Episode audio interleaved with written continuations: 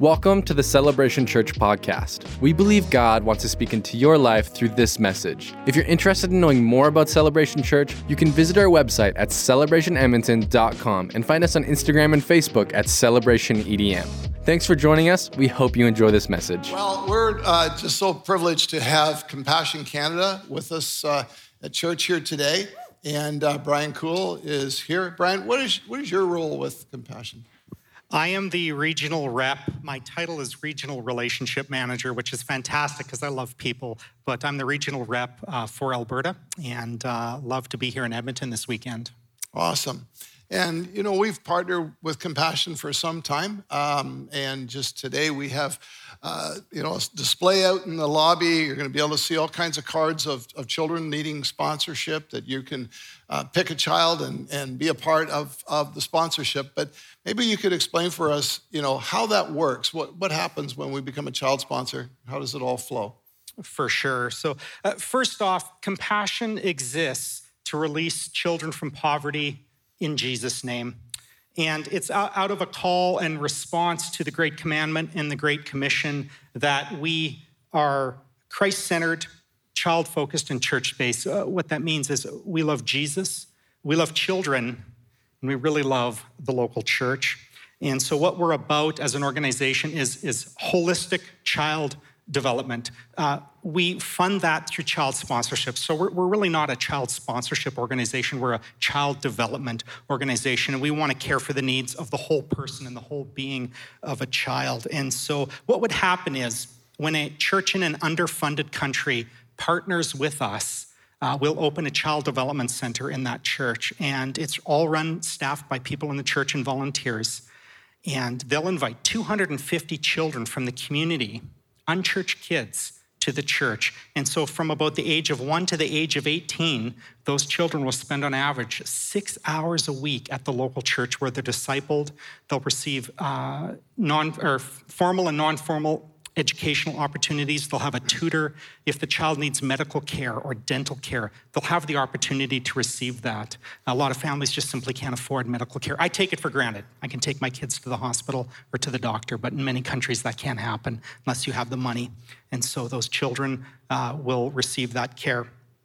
And uh, importantly, uh, they'll also learn that uh, Jesus died on the cross for their sins, and they'll be able to have the opportunity to respond back to Him. And each year, about 189,000 children give their lives to Christ in our programs. Wow. And for every one of those children throughout the lifetime that they're in our program, they will bring three to four of their family members to Christ. So there's a real multiplier awesome? effect to child sponsorship. Wow. And so sponsorship, it costs $41 a month.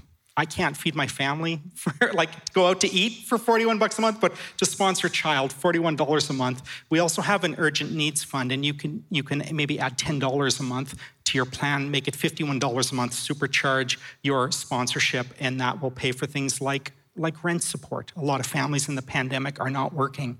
They're day laborers. And so you have to decide do we buy food or do we pay rent or medical expenses? And so what Compassion can do is provide rent support for families. Well, can you give us an idea on the expanse of the ministry, the number of countries and churches and people being ministered to? yeah, for sure. That's a great question. So, we are involved uh, currently in 25 countries around the world. We're looking to expand into a couple more. Uh, the pandemic has kind of put a hold on that. But 25 countries around the world, we work with 8,000 churches. And in our programs, we have currently 2.3 million children sponsored. Wow. And we are, our hope right now is, is we want to see more children sponsored more quickly. Wow, that's amazing. It's expansive. How has COVID impacted um, the program and, and how you're actually carrying it out? Mm-hmm. Uh, so, uh, right now, the local church, because uh, a lot of the churches are closed and the child development centers are closed, uh, children can't go to the church. And so, the volunteers and people of the church are going out to the children with one on one visits, and they're bringing with them uh, essentials like food hampers. And we've delivered over the past 20 months. Uh, 16 million food packs, and that, that lasts a family about one to two weeks. Uh, we've delivered uh, over 10 million hygiene kits might take it for granted, but you know, washing hands is so important. And if you don't have access to clean water, the water you do have, you're not going to use it to wash your hands. So we get hand sanitizer for them. Uh, over a million people have received some kind of medical care that they otherwise would not have, uh, just simply because of the situation that they're in. Wow. Yeah. And how has the pandemic uh, affected poverty on a global scale in mm-hmm. terms of child poverty? It, it's been significant. Uh, before the pandemic, um, the World Bank estimated one out of every six children on the planet lived in extreme poverty. Now, extreme poverty is defined as living on less than $1.90 a day. Uh, significant poverty is $3.20 a day. For comparison, in Canada, our government defines the poverty level at $40 a day. So imagine mm. trying to live on a buck 90. You know, things in some countries still cost the same as they do here. And so uh, it's, it's um, problematic. Um, the pandemic has caused an additional 97 million people to be pushed into extreme poverty that is less than $1.90 a day. I can't wrap my head around that number. It, it makes no sense to me. It's so difficult.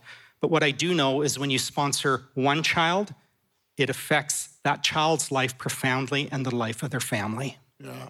I think you were saying something earlier about seeing a possible end prior to the pandemic of yeah that's a great point. Uh, so since 1990 91 uh, extreme poverty has been reduced year over year. We've seen gains in that way. And the, the thought was that by 2030 worldwide we would actually be able to eliminate extreme poverty. You think about that. We could eliminate extreme poverty except the pandemic happened and so now that's set it back at least 10 years.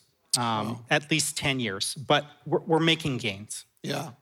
Well, thanks again for being here. And, and, again, I want to mention the table is out there. Have a look at it, check it out. For those who are watching online, there's a link for you to be able to go to uh, Compassion Canada's website and uh, to be able to sponsor a child and get involved that way.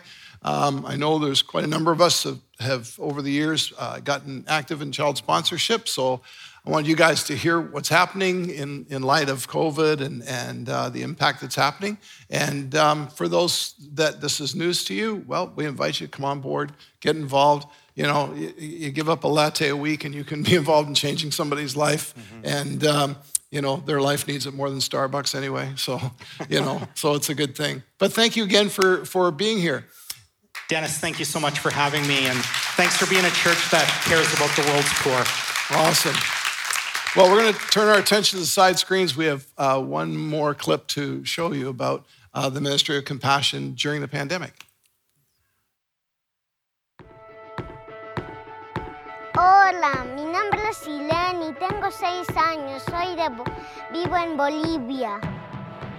I want to greet you and tell you everything that you do for the beneficiaries and for the children in Bolivia is very meaningful. We are supporting at this moment close to 95,000 beneficiaries in Bolivia. At the beginning of the pandemic, it's like suddenly the world stopped. Nothing is the same. And when everything stops, then you can realize what really matters. Compassion had some resources, but they mobilized the local church members and they started mobilizing people to help the families. The local church was able to see the need that the families were facing. As Compassion Bolivia, we are exploring different ways. We gave the churches a lot of freedom to implement the program in the way they see fits best. Through phone calls, tutors are visiting families. It is amazing. I think we are reaching beneficiaries in a way that we have always dreamed. The local church, they are able to track each beneficiary's life and each beneficiary's families. And I appreciate that we have an army of people in the communities that are actually doing the work and that we can trust that these people is more passionate than anyone else. I have seen families coming to the Lord during this pandemic. I have seen families meeting Jesus during this pandemic. There is this girl who received a gift from her sponsor, and she used this gift to buy fruit and to go to the local market. And she put this place where she sells fruit. And with this help, she was able to support her family during all this time that they lost their job. Compassion could not work without the sponsors. That's for sure. The Bible says that the Lord gives the seed to those who plant. So I think the sponsors give us the seed and the local church plants the seed and the Lord multiplies it.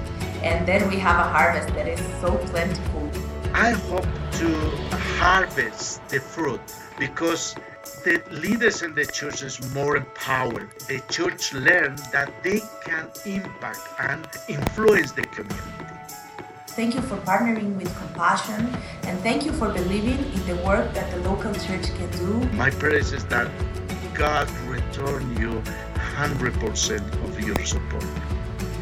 Muchas gracias por ser mi patrocinadora. Estoy muy feliz. Estoy orando por ti. Sea fuerte.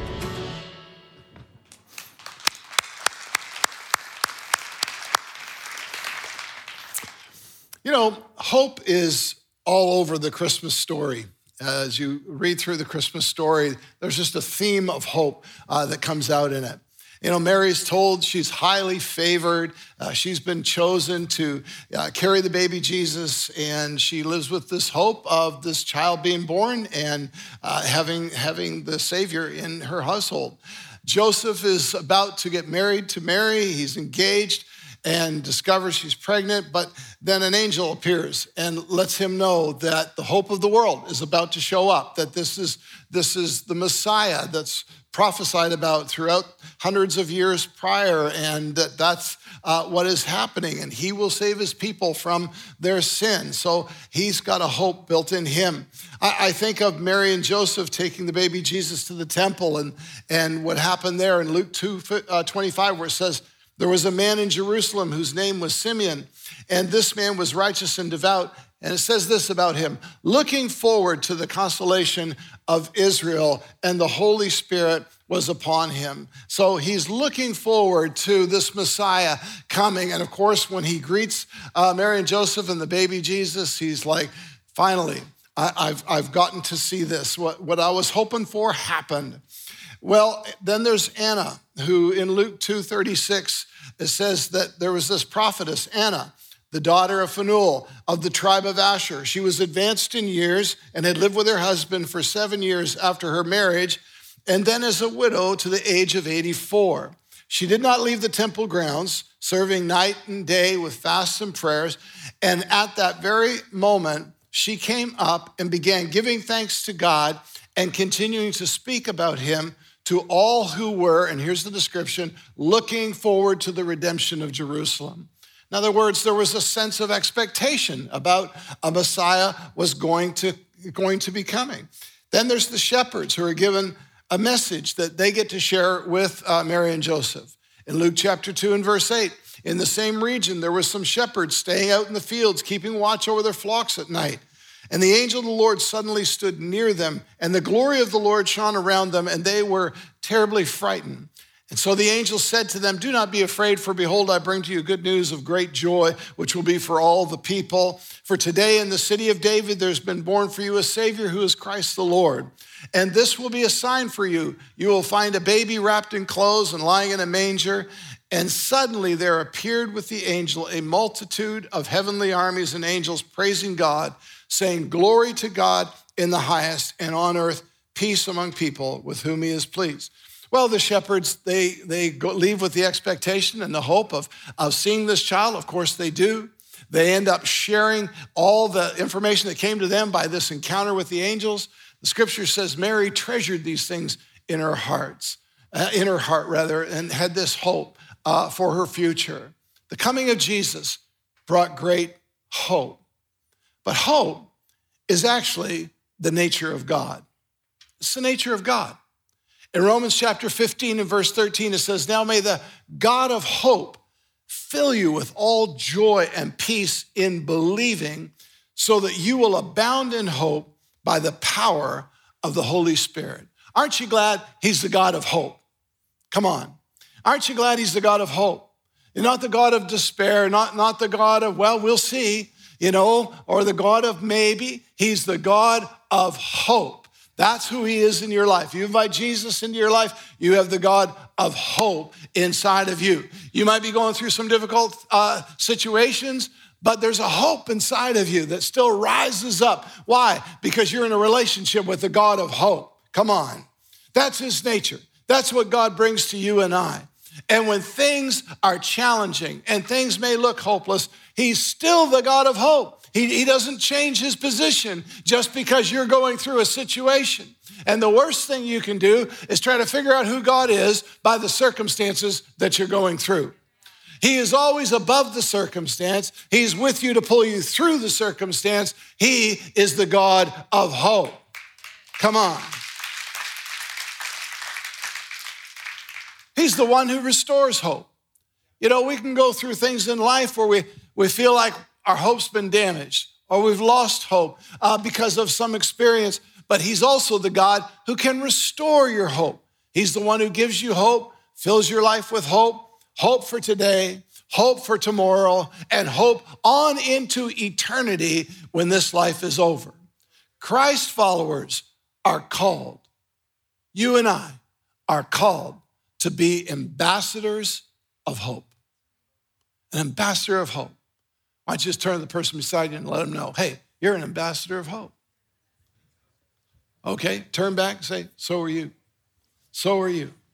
You know, hope isn't just something that happens to be in the story of Christmas. Hope isn't just something that gets put on a, a, Christmas ornament hanging on a, on a tree this time of year. It's not just for that. Hope isn't even just something that, that we get to have because of Jesus, like, like our own little special treasure that we keep to ourselves. No, that's not the way it is. What hope is, is something that God gave you to give to others. It's something God put in your life that you can give to others. You are an ambassador of hope. Well, how does that happen? How, how does that sort of flesh itself out? Well, a number of ways. First one is this the message that you share, the gospel, is your message of hope. It is your message of hope. When you share Jesus with people, you share hope. The gospel is absolutely a message of hope for people because the gospel is a message of God's love and God's favor towards the world.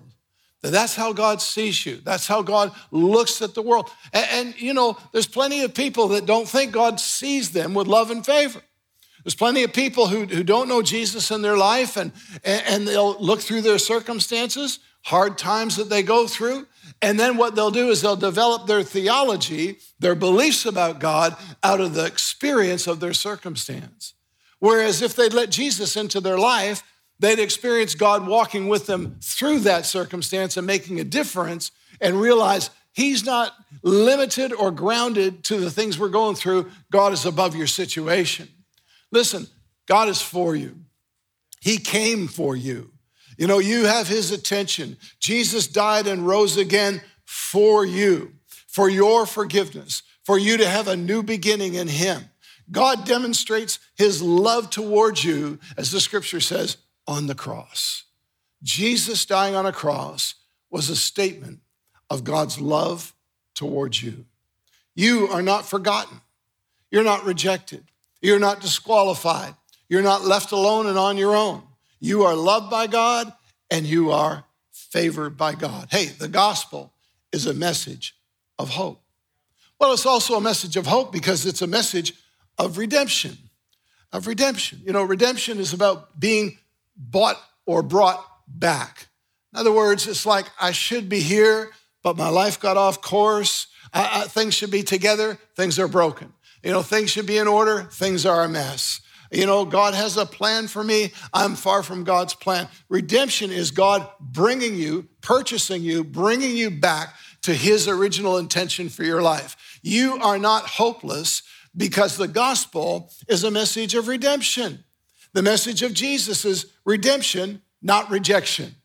It's the hope of being restored, being healed, having a new life, getting a fresh start. All of that is found in the gospel. That's why we ran, as we did this weekend, our Freedom Conference. And um, thank you for that. Woo! Uh, appreciate that. And if you've not yet had the chance, um, you know, in the in the new year, you can get in involved in taking a freedom course. And And really, it's all about applying the gospel to see restoration, healing, and freedom come in people's lives. You are not hopeless. Redemption means you can be far from God. Uh, you can be going down the wrong, wrong path. God can get you back on your path. Redemption means He's already paid the price for a better future for you. Redemption means you're not stuck in your past, but the past has been covered in Christ, and now your future doesn't have to be dictated by your past. That's such a powerful thing. That's such a freeing thing to realize just because I went through some things, and just because I've made some poor choices in my past, and just because I've had others do things to me, those things do not need to control my future. That in Christ I am redeemed. Uh, th- this is this past stays in the past. I break free. I get to live a brand new life, free in Jesus, and those things from my past do not have to control my life. You can disconnect from destructive patterns. You can disconnect from the shame. And you know, you can disconnect from the hurt it may have caused. If nothing could be done about your past, then you're without hope. That would be a hopeless situation. You know, if nothing could be done about what might be happening in your life, even right now, then we would say, well, you seem to be in a hopeless situation. But the message of the gospel is one of hope because Jesus isn't limited to your past or your present. He meets you where you're at with the promise of his purposes flourishing in your life for your future. You know, in Ephesians, the scripture gives this description of what it is like to be without Jesus. And here's what it says You are without God and without hope. Without God and without hope. In other words, if God's not in your life, then yes, you, you can be without hope. But if God is in your life, you are not without hope. You might be going through a tough time, but you're not without hope. Why? Because you're not without God. If you're without God, you're without hope. But if you're with God, there's always hope. You know, over the years, we've just seen so many people who were in uh, what you might call a hopeless situation find hope, find redemption, and have a new life in Jesus. I think of the story of this one girl who was literally cutting herself because of the personal pain of being, you know, uh, subject to abuse in her past and and so to get over that pain, she just created more pain. I mean, what a hopeless situation.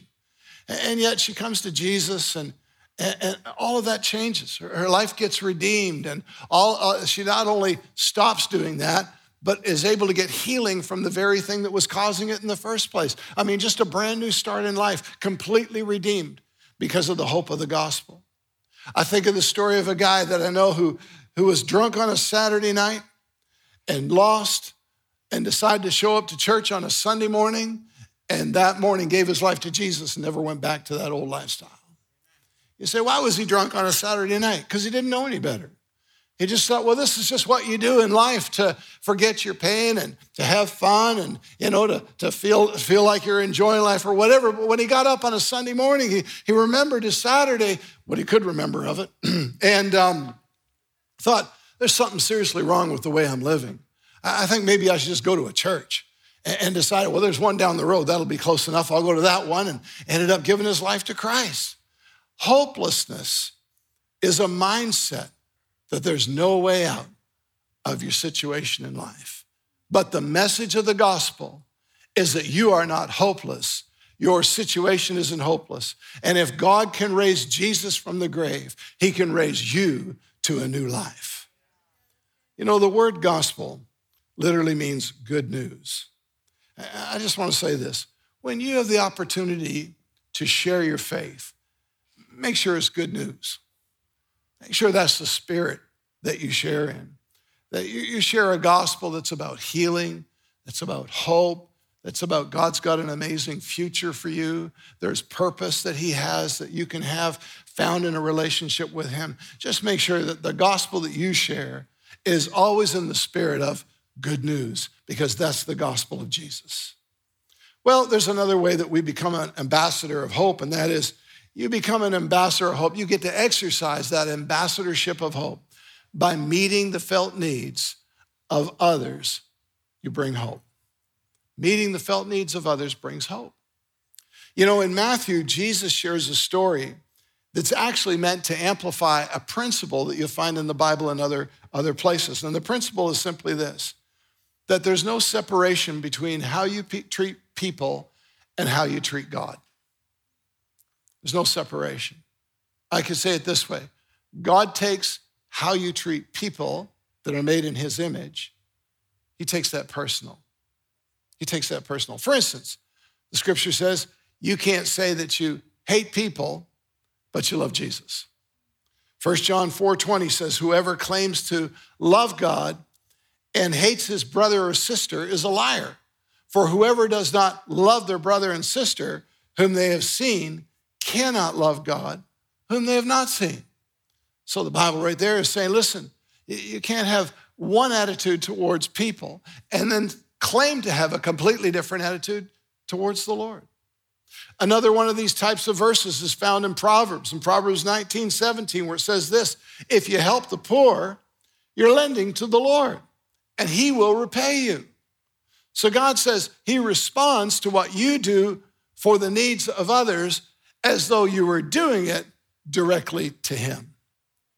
Now, off of that principle, Jesus shares in Matthew chapter 25, and we're going to read a portion uh, of what he shared, not the whole thing, but a portion of it.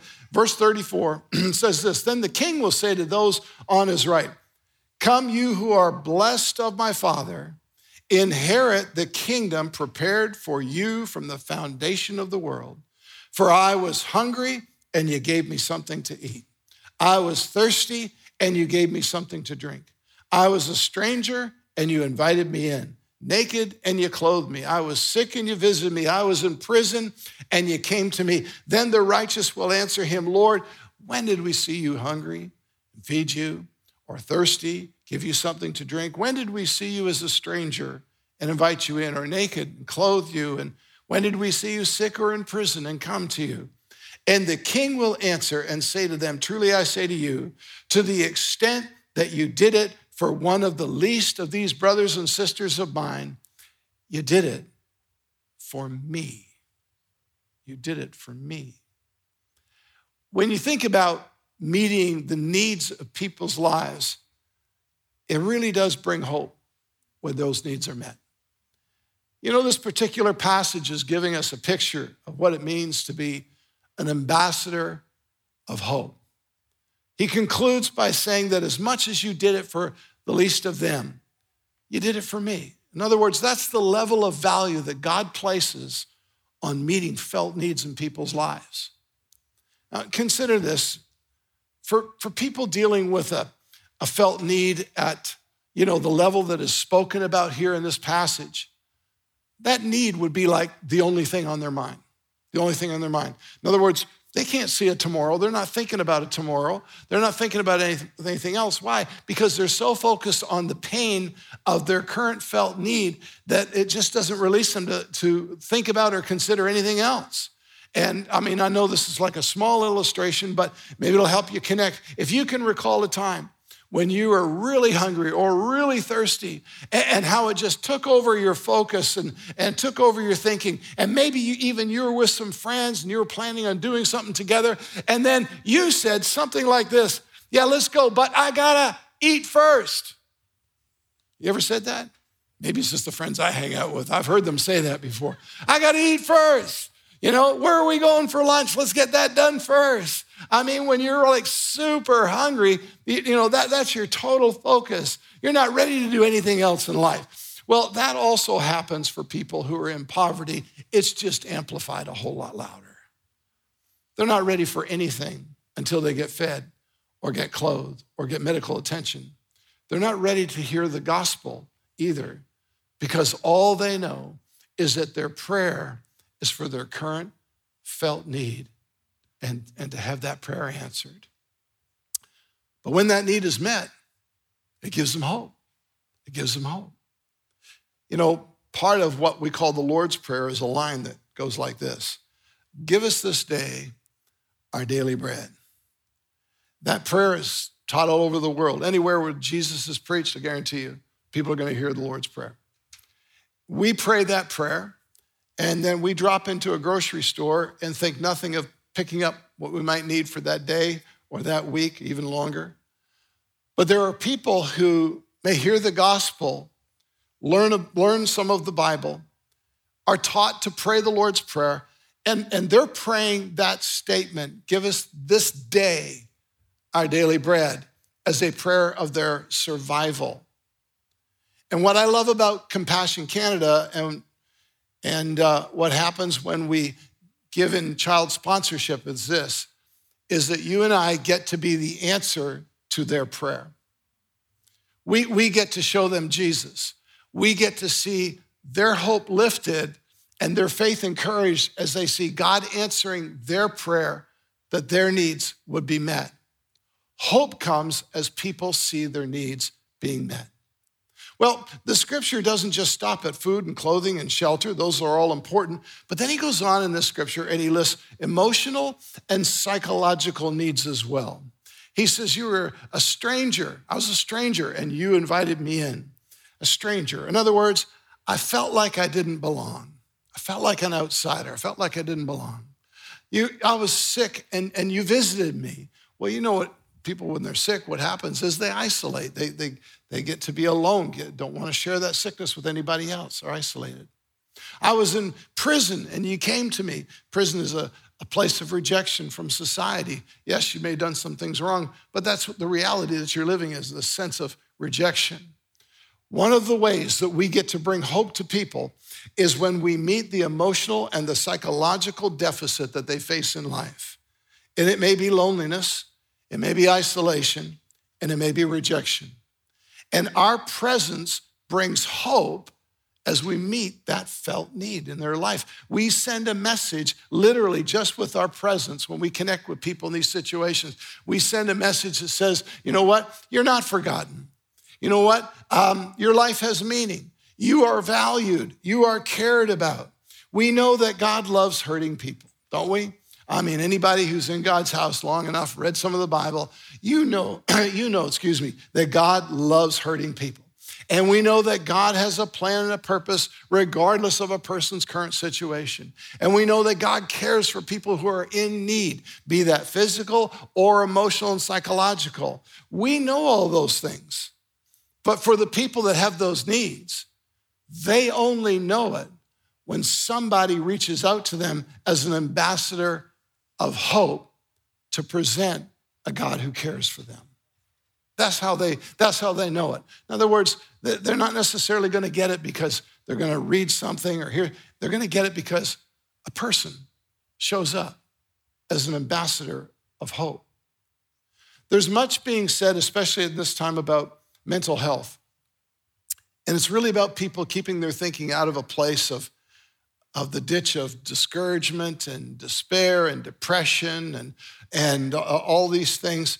Um, but when you consider all those titles, they really all fall under one title, and that is hopelessness. When somebody's discouraged, they've lost hope.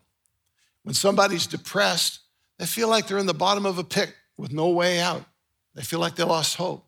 When somebody is in despair, they don't know what to do next. They've lost hope. An ambassador of hope, though, can bring a sense of expectation into a person's life who has no hope. Your presence, your voice, your faith in God can raise the hope of a person who's in a place of hopelessness. You know, a few years ago, um, a friend of mine passed away. While he was in the hospital, uh, you know, I made a point of obviously reaching out and visiting and all that.